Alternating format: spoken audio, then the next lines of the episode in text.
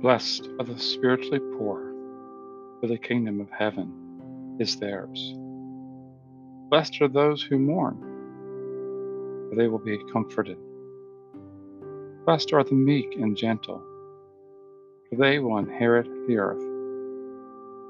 Blessed are those who hunger and thirst for what is right, for they will be filled. Blessed are the merciful, they will be shown mercy. Blessed are those who are pure in heart, for they will see God. Blessed are the peacemakers, for they will be called the children of God.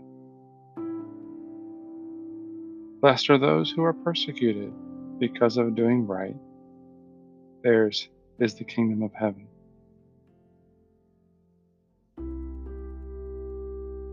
You, beloved, are the salt of the earth.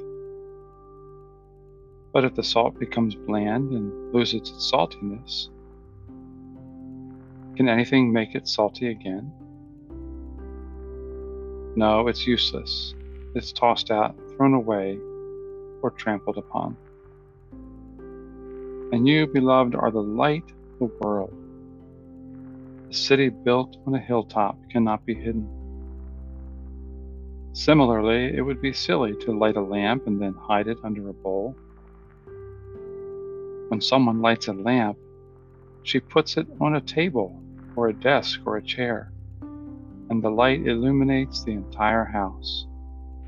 You are like that illuminating light. Let your light shine everywhere you go, that you may illumine creation, so men and women everywhere may see your good actions, may see creation at its fullest may see your devotion and may turn and praise God in heaven.